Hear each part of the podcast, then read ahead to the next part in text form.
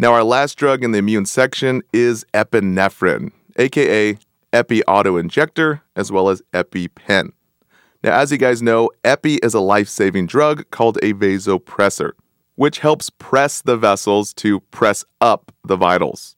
So it prevents deadly low BP with shock. Now, it does this by stimulating the alpha and beta receptors, causing vasoconstriction, which increases blood pressure, and also causes bronchodilation, which helps open the lungs to facilitate breathing. Now, not typically tested on question banks, but it's nice to know that Epi affects the heart as a positive chronotropic and positive ionotropic. So simply think chronos means time, so we get more beats per minute with positive chronotropic. And ionotropic means more force, so we get a more forceful heart contraction. So remember by saying, I know the answer.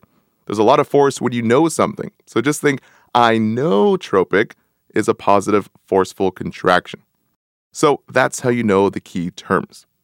Now for the two most common reasons to give Epi, we give for both cardiac arrest as well as anaphylaxis reaction. That's severe allergic reaction. So for cardiac arrest, Epi is given IV push, and we cover this in detail in the cardiac lectures. But for this lecture, we're talking about anaphylaxis, that severe allergic reaction.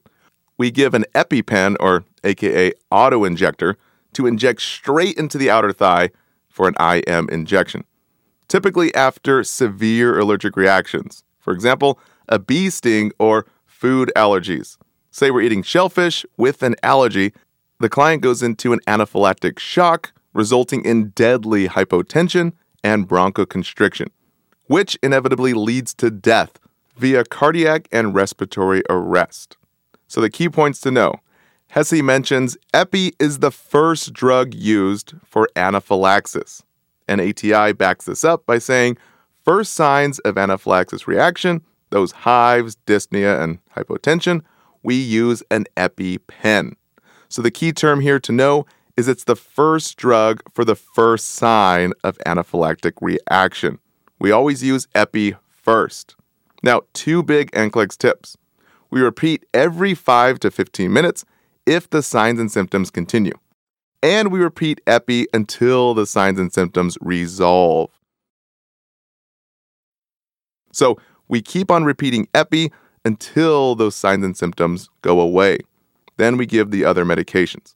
And in the NCLEX world, we just keep on giving this drug forever until those symptoms resolve.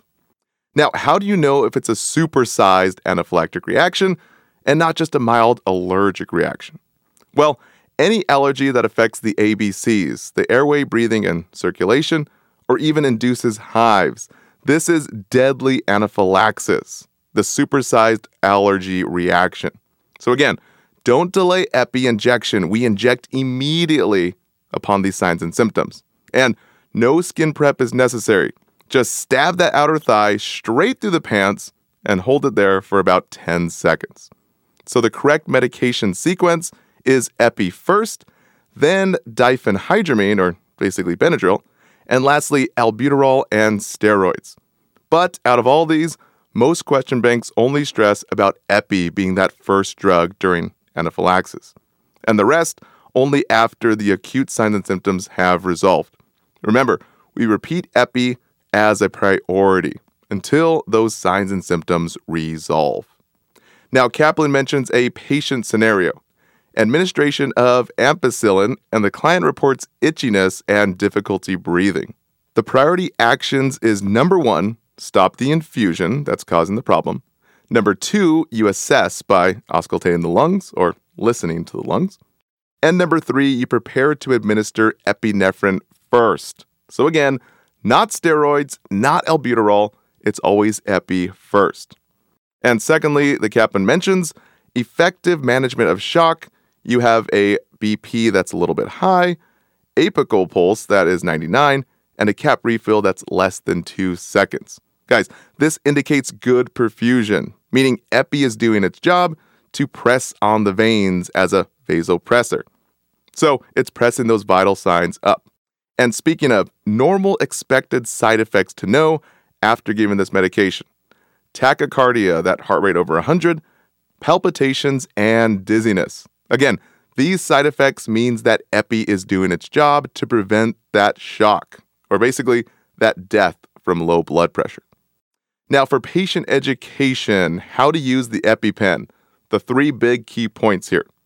Number one, we inject into the outer thigh at a 90-degree angle on the onset of symptoms. So HESI mentions we stab the pen into the outer thigh, and we hold it in place for about 10 seconds. So not 5 seconds, not 3 seconds, but a full 10 seconds here. Now, number two is we seek immediate medical attention after use. So go to the hospital. Don't wait, since Epi wears off in about 10 to 20 minutes, and signs and symptoms may return. Lastly, number three, this is a big one here. Store EpiPens in a dark place at room temperature. So not too cold, not too hot.